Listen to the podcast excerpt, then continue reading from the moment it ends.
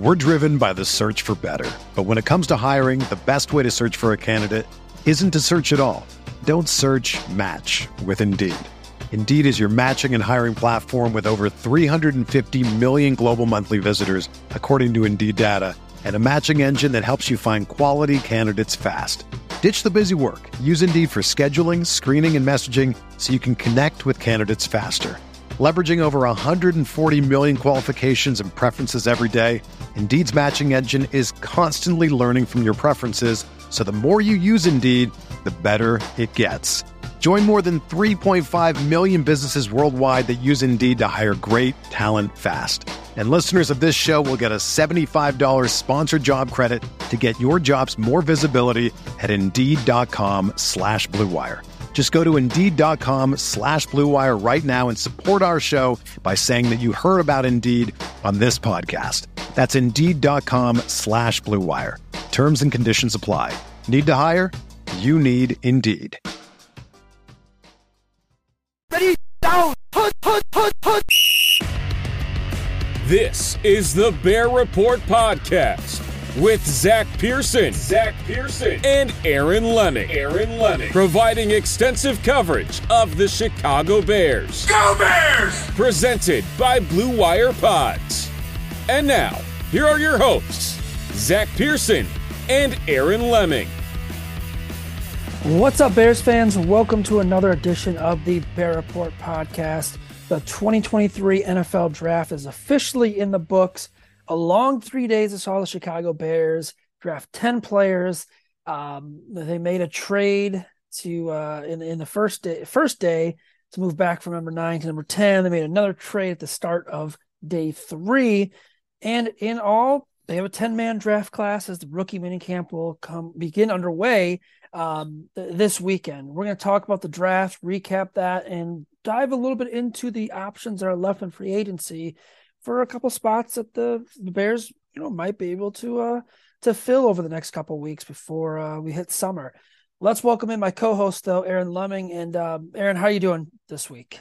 I'm doing all right, man. It is uh the draft is finally over with. Yes. We got some what OTAs and mini camps coming up, and then it is going to be about a what a six week break in between their last uh last mini camp and, and training camp. So we're kind of gonna get into that lull where there's not a whole lot going on, and yeah, that's I mean it's kind of one of those. It's nice to get other stuff done, but at the same time, it's gonna be you know it's gonna be a long six weeks when that time comes. Yeah, I don't know about you. I don't know how you felt during the draft, but like for me, and I talked to a couple other people about this. For some reason, this draft was really exhausting. Like it just felt like it was never to end. Like, yeah, it was like fun that the Bears had like a top ten pick.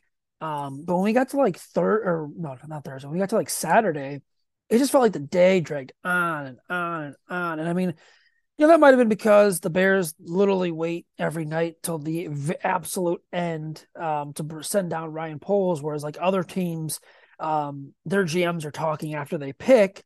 Uh, I don't know if it was because of that, but it just felt super long. And I know it's you know the Bears had a first round pick in what was it 2021 with Justin Fields. They didn't have one in 2020. They didn't have one in 2019. They didn't have a first round pick in 2022 so it was nice to have that first round pick, but it, it just felt like the, the draft just was going on and on and on this weekend. Yeah, day three especially really drug on. I feel like the first round actually really wasn't all that bad. I want to say I got over what was like ten thirty our time, so it was like three and a half hours. Um, and then night two wasn't too bad, but two, yeah, day day three Saturday was and it's just it's so ridiculous because it's like you know like especially when they're getting into the sixth and seventh round like these picks are just coming in one after another after another and i don't know how it was on espn but at least on nfl network which is where i watch a majority of it it's like they would they would do like picks back to back and then there would be this the next pick that would come up there would just be this long lull it would just sit there for like a minute was saying the picks in you know and then all of a sudden you know it'd be like a minute or two and then they finally make the pick but i mean I made dinner reservations for six o'clock on Saturday night, assuming that the draft would have been over like an hour beforehand. I'd had some time to kind of get stuff together. And I mean, that the draft didn't end until right when we got to where we were going, which was right about six o'clock. So yeah, it definitely it drug on and I don't know, man. It's uh like you said, it, it was it was fun and it's always fun. But I, I feel like because of the gaps in which the Bears picked, you know that that gap between the first round and and their first, you know, their first pick in the second round, and then their gap between rounds five and then you know uh, round seven, and then again the the gap between you know the, their first pick in round seven to the the second to last pick of the draft. There was just man, it was it was a long it was a long wait, and it just feels like they're commercializing it more every year, which I get to a certain extent. But it's like, dude, at some point you just got to get through the picks. Yeah, and you know it also doesn't help that like I mean it helps us, but if you're watching at home, like the picks are like Twitter is like four to five picks ahead by you know the middle of day three you know, day one, it's it's it's about a pick ahead. You you get the they're on the clock. Um, you usually get the pick on Twitter, and then it's the pick is in, and then the next team is like you know a couple minutes. Day two, it's maybe one or two ahead, but like day three from the start, man, it was like five to six picks ahead, and I guess you know that helps me because then I can kind of um plan for it. But if you're watching at home, man, like they're behind. And the other thing I was I was gonna say is um, I don't know about you, but man, I have like absolutely no desire to go to the NFL draft as a fan ever. I, I know I'm fortunate enough to like go to Halas Hall. I saw like a tweet and I was like the, the attendance every year for the draft since like Chicago hosted it and now Kansas City and it was like over 300,000 people. And it was like a video of just like just thousands obviously of people just like standing still listening to picks being read and like a big like I'm class I'm not like fully claustrophobic. I don't get like super uncomfortable. That looked like the most miserable time if you did not have a seat. Like I knew someone that went and he said there's like no seats. You are literally standing the entire time just listening to picks go off. And like I mean, first like give me your thoughts on that, but second like also it, it felt like there wasn't as many players attending this draft. Obviously we saw Brian Branch was there on day two. Will Levis left. Those were like the two guys in the green room left after day one. But even then, on day one, there was only like it felt like there was only like ten to twelve guys. Yeah, it's yeah, yeah. I mean, I dude, you're asking the wrong person because I am very anti large group yes. anyway. So you wouldn't catch me dead in the crowd like that. That's just not going to happen. I don't do it for concerts anymore. I and especially, you know, it's like when I was in my, you know, like teens and early 20s like going to concerts and standing or going to events and standing was one thing. But if I'm going to a show now, if I'm going to anything, it is going to be balcony seating where there's no moshing going on, no craziness, and where I can sit the entire time and actually be comfortable and enjoy it. So yeah, I no, I'm I'm right there with you. I just it's just one of those like it, it always cracks me up because like and I get it, you know, again, it's all for TV or whatever, but it cracks me up that you get these big groups of people and like, you know, each fan, you know, each fan group has their own little thing next to the stage or whatever. And they're always pan over to the, that fan group when they make a pick. And it's like, okay, maybe for the first round and maybe even the second round, I can like, you know, I'm sure some people know who they are, but you're getting in like the fifth, sixth, seventh round and they're panning to these fans.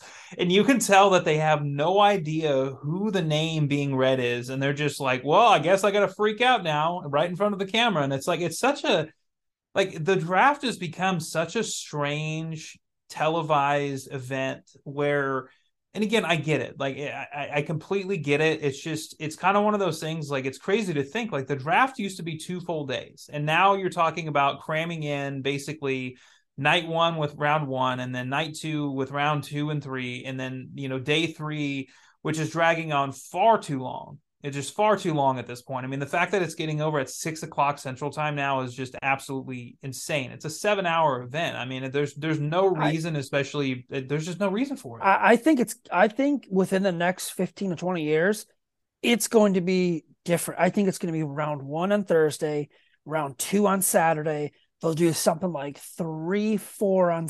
Um, no, round two on Friday, round three, four on like Saturday and then they'll do like five, six, seven like Sunday morning.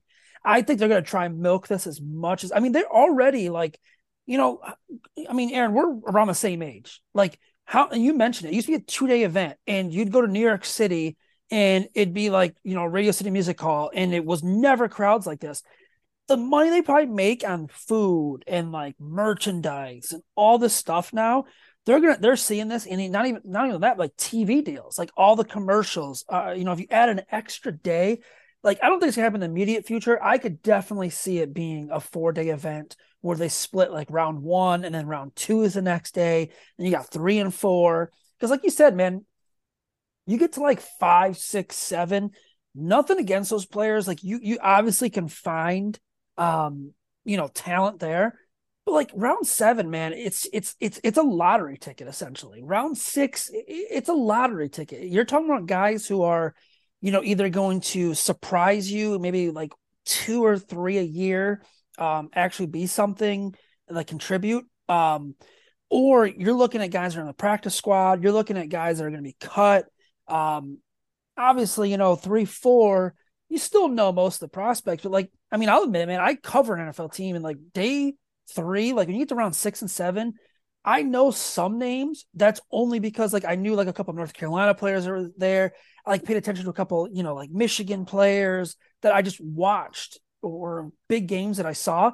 Other than that, man, like I didn't even know Sacramento State had a damn football team and someone got drafted from there. I I knew I knew what Kennesaw State is. I didn't think there was any like I had no idea who the Bears pick was there. Like it, even the Stanford kid, no offense, Kendall Williamson, like I I didn't do any scouting on him and you know, I, I imagine like we had Jacob Infante on, and it's like maybe guys like him might know the seventh rounders, but I'm, I'm willing to bet like he didn't even do as much research on that seventh round. I mean, unless I'm crazy, I I don't know. Do you agree with that, or is it like, or are we just not doing enough work on it?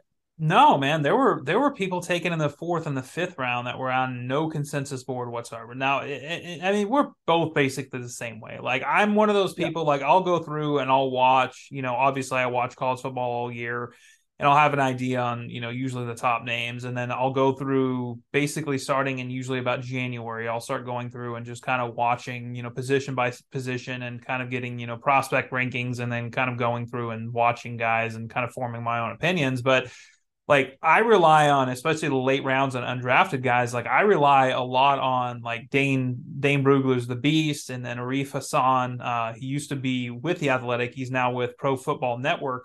Uh, he does a consensus board every year, and those are the kind of things that I rely on, especially for those late name, you know, those those late name uh, picks like that. And yeah, I mean, I, will be honest, I had no idea who Travis Bell was. I mean, he was he was in Dane Brugler's, uh, you know, the Beast or whatever. But I'll be honest, like I I don't really look at the guys that are ranked 40 through 120 or whatever. Like it, the those are the kind of things where like you go back and you look, you know, you look at those rankings when the Bears sign a bunch of undrafted free agents, and you're like, who is this guy? You know, and then the same thing, you know, the same thing with their other seventh round pick too. I had, I mean, he played for Stanford. He's probably the second best DB after you know doing some research and watching him.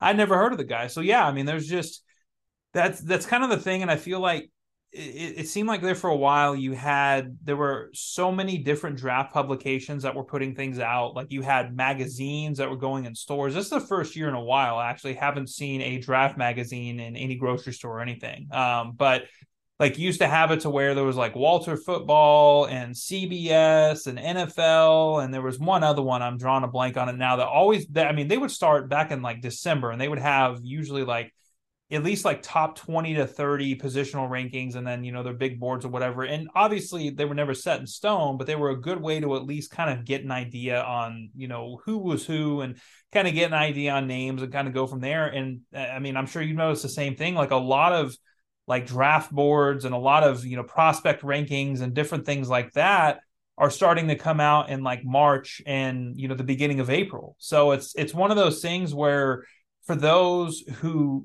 don't do a ton of research and don't get all of the names that are, you know, basically going into the draft, like sometimes you kind of have to cram those last few weeks. And that's usually me, especially with the, I'd say the last like, I don't know, I'd say like prospects 250 through like 400 um, is those kind of like you almost just kind of get familiar with the name and then you're like, well, if the Bears draft them, I'll go back and watch them kind of thing. And that's, that's kind of the route that I've taken. Like you said, you know, guys like Dane Brugler, um, you know, guys like Jacob, you know, all the really big, heavy draft guys, you know, obviously they dive way deeper, but I don't have the attention span for that. I don't have the brain capacity to to to retain all those names and stuff like that. So yeah, it's just it and I feel like this year, especially if you're talking consensus board with, you know, Arif Hasan, what he does, this is the first year in quite a while that there were there were multiple guys on that you know that, that were taken in the first like I would say you know five six rounds of the draft that weren't even on the consensus board. This is just a really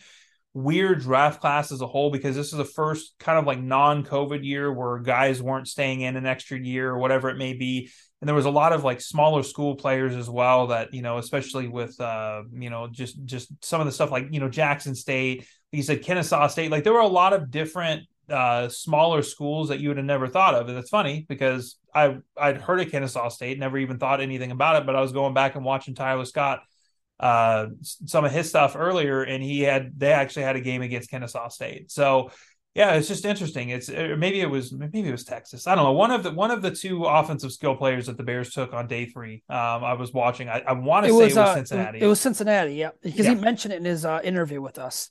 Yeah, exactly. So yeah, man, it's just it, it, feels like the entire draft process is kind of changing a little bit. Um, and you know, but as far as like the viewing experience, like it was fun. I'm glad it's over. I was exhausted, frankly. Doing the uh, the undrafted free agent spreadsheet was far more exhausting than it usually is. Um, you know, still ended up getting through it, and, and you know, we're sitting here on a Tuesday night, and the Bears still have yet to announce any of their undrafted free agent signings. Go figure. So uh, they do have rookie minicamp this weekend, so I would assume that we'll get those at some point. We should see some other it, roster moves too. It, it, will be. Um, I'm willing to bet it will be Friday morning when rookie minicamp starts. I think it's going to be, um, like right when we get in there, they'll have the roster, and you'll see it from a beat reporter, um, and then you'll see an email or the Bears released on Twitter because I, I believe they did that last year for that. Like they waited till the absolute last second um, as minicamp was kind of starting off, which is, you know, whatever, it's their decision. So yeah, I mean, everyone just just keep an eye out. Someone on Twitter will have it when it when it is um when it is uh um rookie minicamp Friday. But um yeah, Aaron. So I mean, let, us just kind of talk about it. Um, let let's go to Thursday. So Bears are scheduled to pick ninth. You know, we see Bryce Young come off the board. No shocker there. Leading into the draft that day, you know, I, I everyone kind of got that sense that CJ Stroud was going to go to um, to Houston. That happened, but then the shocker happened. Houston then trades up to number three, um, giving up, you know, their, the next year's first and a package of picks. And they have pick number two and three. They take Will Anderson. They shake up the draft. Indianapolis takes Anthony Richardson. Sitting there, Seattle kind of shakes things up. It's Devon Witherspoon. You're looking at Detroit. And honestly, man, at this point, you know, Detroit's at six, the Bears are at nine. I'm thinking the Bears, I mean, this is setting up perfect for the Bears. I I, I know you and I made our picks uh, uh, on who the Bears would take. I said weeks ago, months ago, I still kind of had that feeling um, that if Jalen Carter was there at nine, the Bears were going to take him. If he impressed them, if they did their homework and felt comfortable with the person that he is, because um, I think we we all probably think he's to be a really good defensive lineman.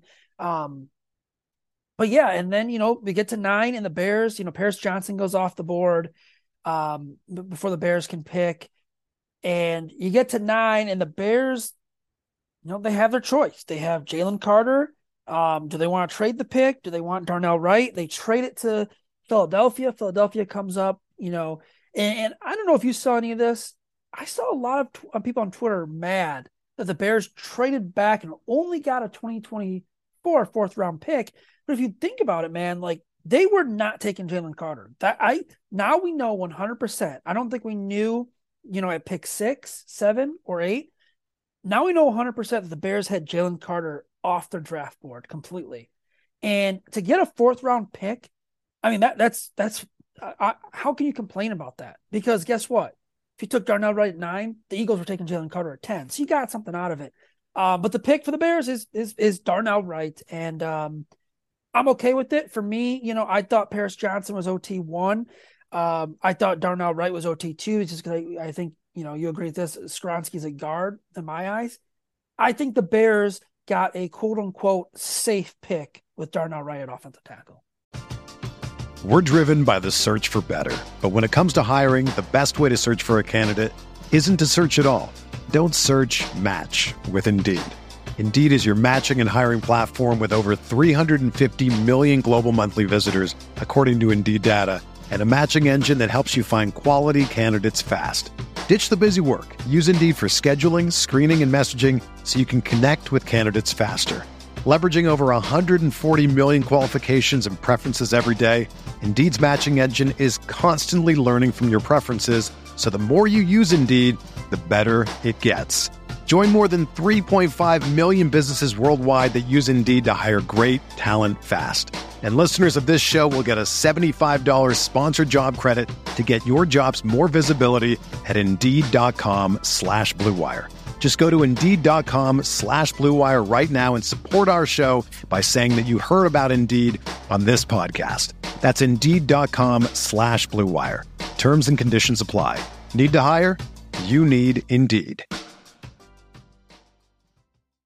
Yeah, well, I mean, kind of going back to the Jalen Carter thing. I mean, I I said it. I thought for sure if he hit if he hit nine, I thought the Bears would take him. I thought that they you know they were going to be comfortable enough with him. That is you know was something I heard. Clearly, that was not right. Um, and yeah, I mean, I was dead wrong on that. Um, so, I, but I think that in the moment, I think people were having a tough time splitting the two realities between each other. Like the Bears weren't going to take Jalen Carter. So, like you said, I mean, knowing that you could sit there at you know number nine overall and take Darnell Wright, or you could simply you know do exactly what the Bears did, and the Eagles say, "Hey, we'll give you a future fourth. Okay, cool. So they move back one spot, they still get their guy, and they get a pick for it. So it's like.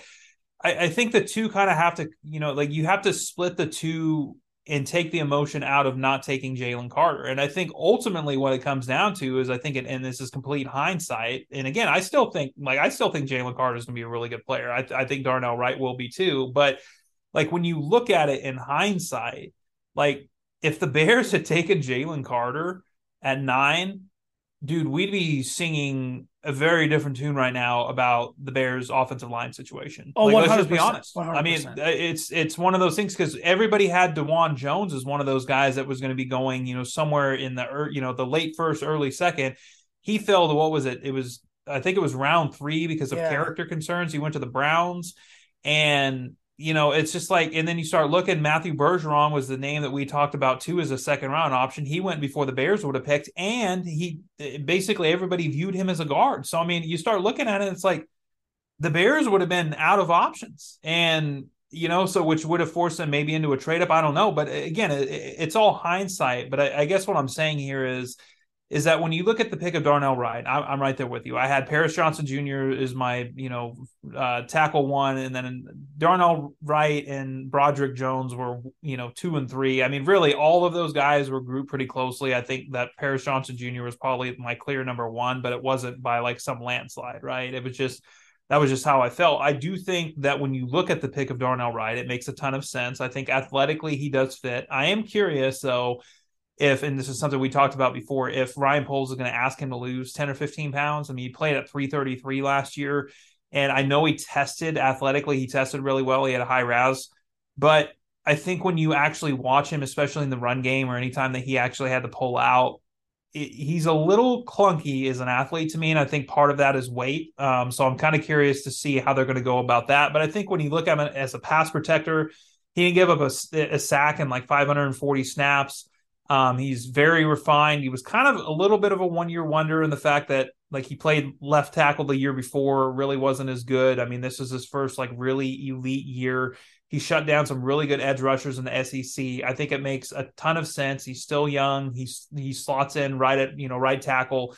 So I I, I think like if you're looking at it in terms of value, I don't know that the Bears got great value per se, just because I think that those tackles were more ranked in like, you know, the I would say, I don't know, maybe the 12 to 17 or 18 range. But I also think again, when you look at it in hindsight, Paris Johnson Jr. goes uh seven, and then Darnell Wright goes 10, and then Broderick Jones goes, what was it? Because Steelers and Steelers ended up trading out to what was it, 14, right? Yeah, yep, they moved up. You look at that and it's like, I mean, imagine had the Bears done what I projected them to do, um, and basically trade down with the Steelers at 17, they'd have been on the outside looking in. So, you know, it, again, it, it, it's you, you kind of have to separate the Jalen Carter situation and really look at how the rest of the draft played out for the Bears. And ultimately, I, I, just it, it just feels like they played the board pretty damn well, and I think things worked out for them. I'm sure they had options to trade down further if they wanted to. They could have got more compensation, but dude, a future fourth round pick to move down one spot is is more than fine. Yeah, and and you know you're right, man. It addressed a big need. I mean, going into this draft, everyone said, you know, offensive line, defensive tackle, you know, they needed a, a right tackle, you know, they, they, needed to land someone like that uh, as a starter. And I, I, think they got that. And yeah, it was a safe pick. I, I, I do think he's going to be good. I think it's going to take a little time. Um, you know, we got to talk to him after he, he, was drafted in like a private media setting after the the press conference and in small groups. And what I can tell you is, you know, my biggest takeaway is he kind of has that nasty attitude you want in an offensive lineman. Like he was fired up. You know, he had to catch himself, you know, a couple times um not to cuss or, or say anything like that because he was just you know he was like fired up to you know essentially play. And, and it kind of just reminded me of Teven Jenkins. We first got to talk to Teven Jenkins. You know, he's got kind of like that nasty mean streak to him. That's what I kind of got from Darnell Wright. And, you know, I think if you can get two of those guys on the line and Braxton Jones can bulk up a little bit, I, I think there's three pieces on the line. And then you figure out center and and you know, if Nate Davis turns out to be solid at right guard, you know, there you go. So I like the pick of Darnell Wright. I, I thought it was a good one. Um, and you know the Bears fell back to ten and, and got their guy. I you know I wonder how far back they actually could have fallen. I know Poles did mention that he, he thought someone could have came up for him. Um, so yeah, I mean you get him at ten. That that's not bad at all. Looking at day two, you know the Bears come out uh, pick pick fifty three is uh Gervon Dexter Senior, defensive tackle, six six. Um, you know the Bears kind of see him and and they're and then Zacch Pickens they took at 64, kind of interchangeable, one technique, three technique, according to Ryan Poles. Sandwiched in between there though is my is one of my favorite picks, and you've mocked him to the Bears a couple times.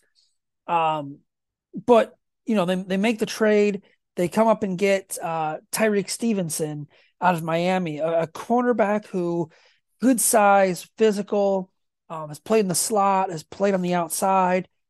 To me, I think he's going to fit in perfectly with this Bears secondary. And now you're looking at potentially a core of Jaylon Johnson, Kyler Gordon, Tyrique Stevenson, and then some guys behind him, you know, and Kindle Vildor, Josh Blackwell, um, the uh, uh, the other rookie Terrell Smith, um, Jaylon Jones, just kind of depth pieces.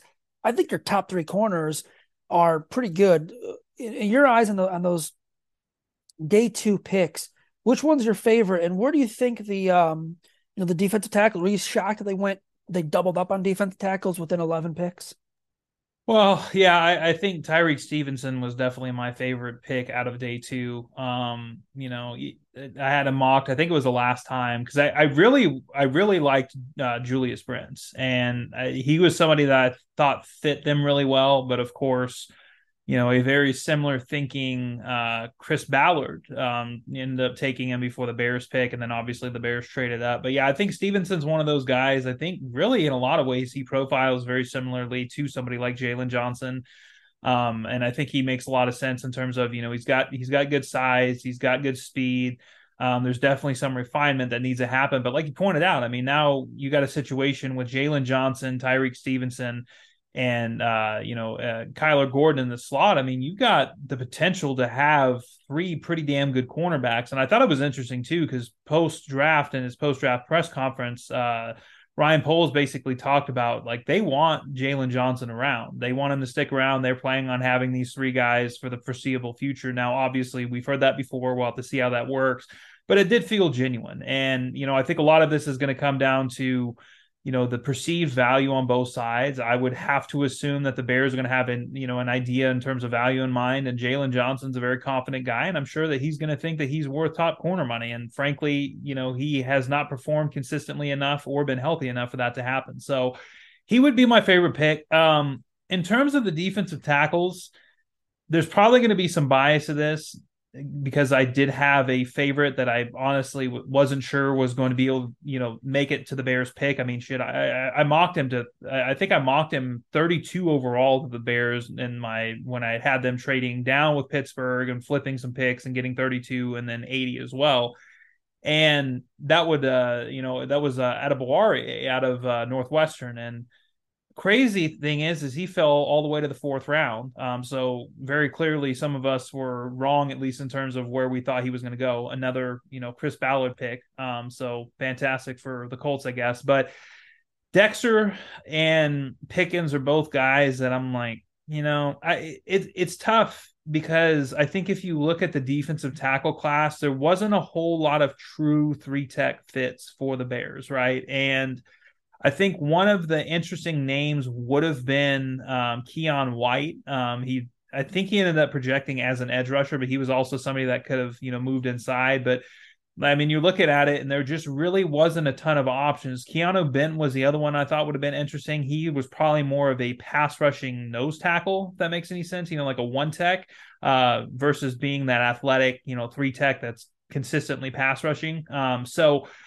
but uh, unfortunately he went before him too. So it, it'll be interesting to see. I mean, when you look at both Dexter and Pickens, you're talking about two guys that were highly recruited that have really good athletic profiles that didn't really produce a lot in school. So these are projection based uh, picks, and it's just tough, man, because like I understand what Poles is saying in terms of like, especially with Dexter, they're talking about him, you know, kind of being ha- playing this role of reading, reacting, and you know, in, in terms of you know I guess instead of um, you know kind of being that fast switch guy that can get off the line really quickly, I just I struggle to believe that um, because if you go back and you watch uh, if you watch any of his any of his games, right? He is literally the last one off the line of scrimmage on that defensive line at Florida every single freaking snap. Every single snap, he's the last one. So does he have the athletic profile? Yes. Does he have the you know the the size and everything else that you want? Yes. But the production wasn't there. And I feel kind of the same way about Zacch Pickens, but at least with Pickens, you can see the explosive first step. You can see the get off at times, although inconsistent. It's crazy because he was actually a higher star recruit and an overall highly regarded recruit over a guy like Jalen Carter back when they came out of high school. I mean, the, Zacch Pickens is a very you know highly regarded talent. And again, though, it's all about projection. So I get it. You're taking swings, and I know a lot of people have made the comparison, and I'm not saying it will be this way, but it it does kind of have to me it kind of have shades of ego ferguson and will sutton um you know back in phil emery i think it was phil emery's first draft when they and again ego ferguson was a massive massive reach even at the time i think a lot of people were like what in the hell are they doing but it's kind of one of those. It feels like yes, they had a need there, and yes, they needed to add some bodies, but I think you're counting on upside versus proven production in college, and that makes me a little nervous. I I, I can't lie about that. I don't hate the picks, but I don't love them either. Yeah, I mean, they address the needs. Like you said, I mean, it's it's just high upside. You know, Kent. We, we just got to hope they're not bust now, um, because you know if one of them pans out, that's great. If both of them pan out, even better. But in my eyes, they, they try to address the needs. Um, and and you know, it is what it is. I guess, I guess in that. Uh, let's go on to day three now. Well, before before oh. we go to day three, I, yep. I, I do think it is worth noting that I, I, think the board fell the Bears' way for the most part. But I think one of the most shocking things, and I, I would assume that you would agree with me, is the fact that 11 edge rushers went before the Bears picked at 53. I mean, that was yeah, that was yes. something. I mean, Isaiah yeah, it was very unfortunate. But I mean, you had guys like Isaiah Foskey and uh, Derick Hall and BJ Ojulari, like those kind of names were the ones that you would have expected to see at at least 53. I mean, there were there were multiple mocks that had Hall and or Foskey going then in at 64 overall.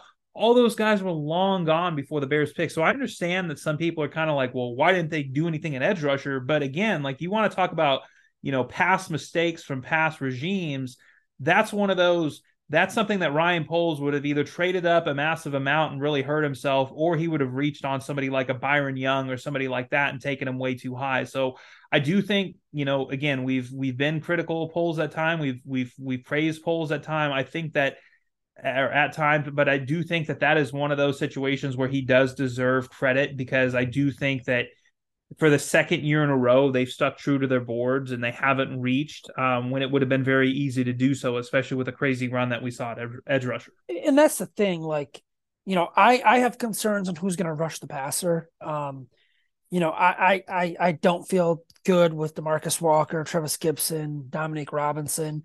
Yeah, I mean, I'm, I see people are pointing to you know the the two guys they just drafted for the interior. Yeah, that might help stopping the run, but getting off the edge and, and getting to the quarterback, eh, the Bears were dead last in the NFL last year in that. And you know, it is unfortunate because there was a run on, on edge players right before the Bears were able to pick there on day two. And, you know, and it's becoming quarterbacks, obviously the most important piece to your to your offense you know, offensive tackles right there. You'll you'll see runs on offensive tackles. Um, you don't really see them on wide receivers as much just because it's a deep class uh, usually every year. Man, we're starting to see it more and more often now that there's runs on edge rushers because of how important they are and how critical they are for your defense. Getting to the passer is, is a critical thing for defense, and I have my concerns, man. I I'm not going to fault Ryan Poles for not trading up and and reaching for one. Um, I do think there's some valuable free agents still left out there. I just I, I think the Bears addressed the need at right tackle. I think they addressed the need uh, on the defensive line, defensive tackle. Um, you know, they addressed the need at, at, at, cornerback, running back. They added a wide receiver.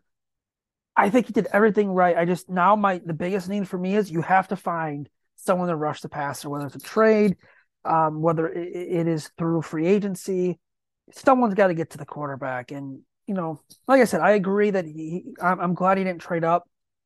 It's just kind of, you know, unfortunate that they, there was kind of a run on that. So going to day three, um, you know, the Bears come up, they have um, the 115th overall pick in the fourth round after a trade. Um, they were scheduled to kick off day three. They traded it to the uh, New Orleans Saints. They're sitting at 115.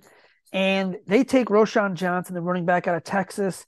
They follow it up, um, another fourth round pick with Tyler Scott, um, 133. And, and just speaking on the fourth round, Aaron, I think this is a great fourth round. I think these are two guys. Like, if Bijan Robinson wasn't in Texas, Roschon Johnson's probably a day two pick, an, an early day two pick. I think he's that good. Tyler Scott fell. A lot of people, I, I think it was Dane Brugler had him at wide receiver seven. Um, I don't know what he ended up being with it, like wide receiver 10, 11. I think they got a steal. I think this this guy fits in perfectly with what the Bears offense want to do. Speed, good route, good route runner, yards after catch, could be a reliable target for Justin Fields in the future.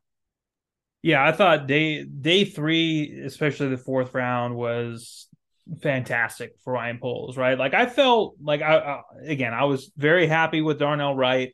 Um, overall, I was happy with day two. Again, don't love the names, particularly at defensive line, but I also can see the upside there. So it's like you kind of give them the benefit of the doubt. But I think going into day three, I mean, we, you know, I, I tweeted about this a few times. Like, you know, they needed offensive weapons, and what do they do? They go out and right out of the gate, you know, they trade back, which I, I think in hindsight it ended up being a really good move because you recoup that fifth round pick. Obviously, it wasn't the first, you know, pick of the fifth round, but it was enough to be able to land them you know another player and keep their 10 picks that they had and all that you know fun stuff but yeah i mean to be able to trade back 12 spots and be able to land Roschon Johnson which i mean the, at least at least going by the consensus board i mean he was a third round talent and like you said if he wasn't I mean, he would have probably been the starting running back at I'd say 85, 90% of schools around the country right now. Like he's a really good player.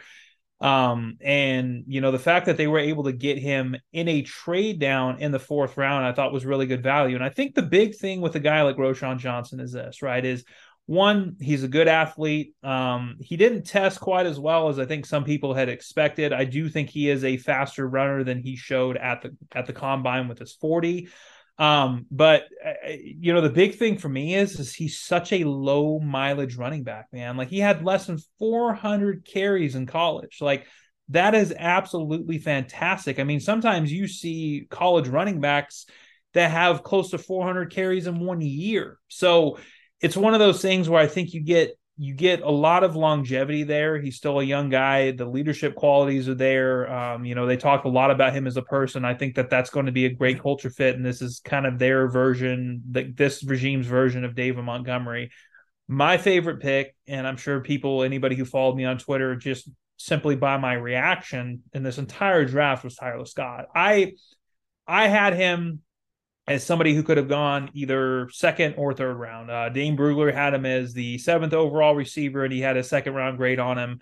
Uh, consensus overall, I think, was right around. I think it was like seventy three. I want to say. So I mean, that's a what an early early third round projection. The Bears got him all the way at the end of the fourth round, at pick one thirty three in the fourth round. I mean, that's just insane value. And I think the nice thing sometimes too about when you have guys like you know Tyler Scott or even Darnell Mooney a few years ago there's not a whole lot of pressure for him to come in and start or make a huge impact right out of the gate right? Like sometimes when you take guys a little later on in the draft it kind of takes that pressure off but you're also you still have in your mind like they could have had a you know I, I know they say they don't do round grades but let's just say they had a you know a high or a low second or high third on him like their evaluation of him as a player versus where they took him isn't really going to matter. Like their evaluation is going to matter a lot more than where they got him at, right? So I think with a guy like Scott, I think it's a very ideal situation. And this is what good teams with good offenses do is the Bears have DJ Moore, they have Chase Claypool, they have Darnell Mooney.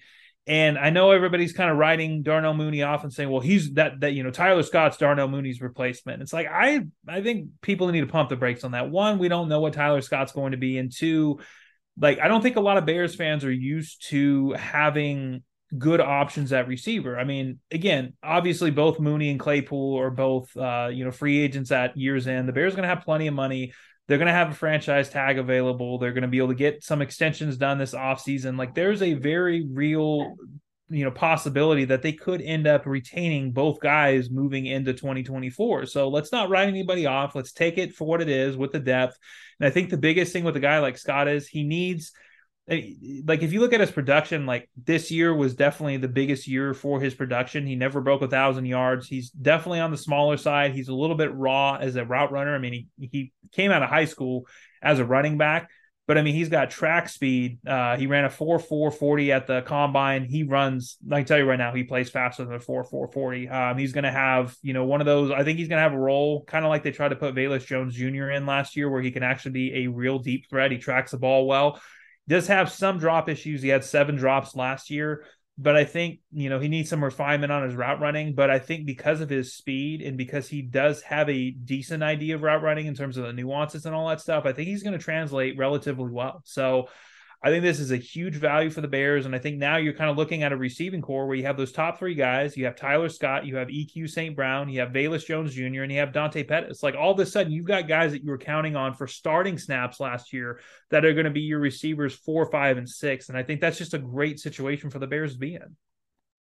Yeah, I agree. I really like the pick of um, Tyler Scott. I think the fourth round, the Bears knocked in the park. I, I also like round five, um, 148, Noah Sewell, the the linebacker. At one time, you know, he was considered a first round pick. Uh, kind of struggled at Oregon, but it's kind of one of those those picks where it's a lot of upside. You know, you're not taking a big risk in the fifth round. Guy that could probably come in and play special teams early on, um, and, and, learn from the linebackers they have. They also picked uh, Terell Smith round five. They picked Travis Bell round seven wrapped it up with Kendall Williamson um, round seven as well. So there's your 10 draft picks for the Bears. Um, and, you know, like I said, day three, you know, you look at guys, you know, Bell, Williamson, lottery pick type guys. Smith, I'm um, going to compete for some time at, at uh, defensive back. And I tweeted it, you know, during the draft after they picked Smith. I think in mini camp and training camp, it's going to be awesome watching these defensive backs and wide receivers go at it. Like you got DJ Moore, you got Darnell Mooney, you got Tyler Scott, um, you know, you'll have guys like EQ St. Brown, Velus Jones going up against Jaylon Johnson, Kyler Gordon, um, Tyrique Stevenson, Kindle Vildor, Smith, Jones, Blackwell. I think those would be the battles to really watch. And then obviously, you know, running backs will be um, pretty fun to watch as well, especially the depth chart there. Aaron, uh, w- overall, what, what would you grade this draft for the Bears early on? I know it's tough to do full grades. Um, you know, the general rule is you wait three years But just off the bat, right away on Saturday night, what was kind of your first grade and, and kind of thought on this on this class?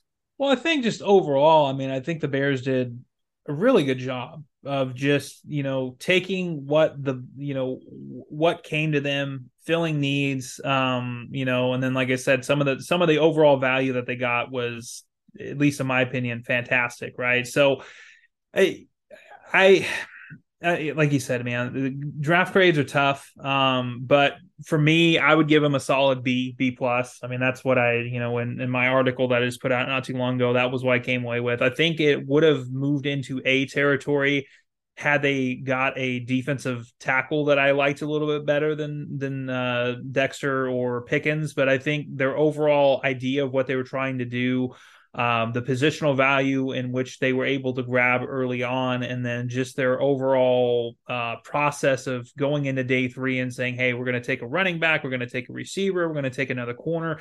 They added a lot of developmental depth, and that's something that we haven't seen from the Bears in a while. So I would give them, like I said, solid B, B plus. Yeah, I'm with you. I think like B, B minus is where I kind of have them at, just because they addressed the needs they needed to address. Um, and for that, you know, this draft could have gone a different way, but I just like that they they at least attempted to um address those needs. You know, before we wrap things up and, and focus on rookie minicamp next week, you know, we talked about edge rusher. Um, we talked about you know, there's a couple other holes the Bears might have in terms of depth. But looking at these, you know, free agents, I mean, the Bears do have um, some money to spend. They still have the most money in the NFL to spend salary cap wise. And if they want to go out and get an edge rusher or get a pass rusher, you know, there are options out there, and I don't know if the Bears will do it. Ryan Poles did open, you know, kind of kept the door open, saying that um, you know, there are resources to go out and get some guys if they need to address it.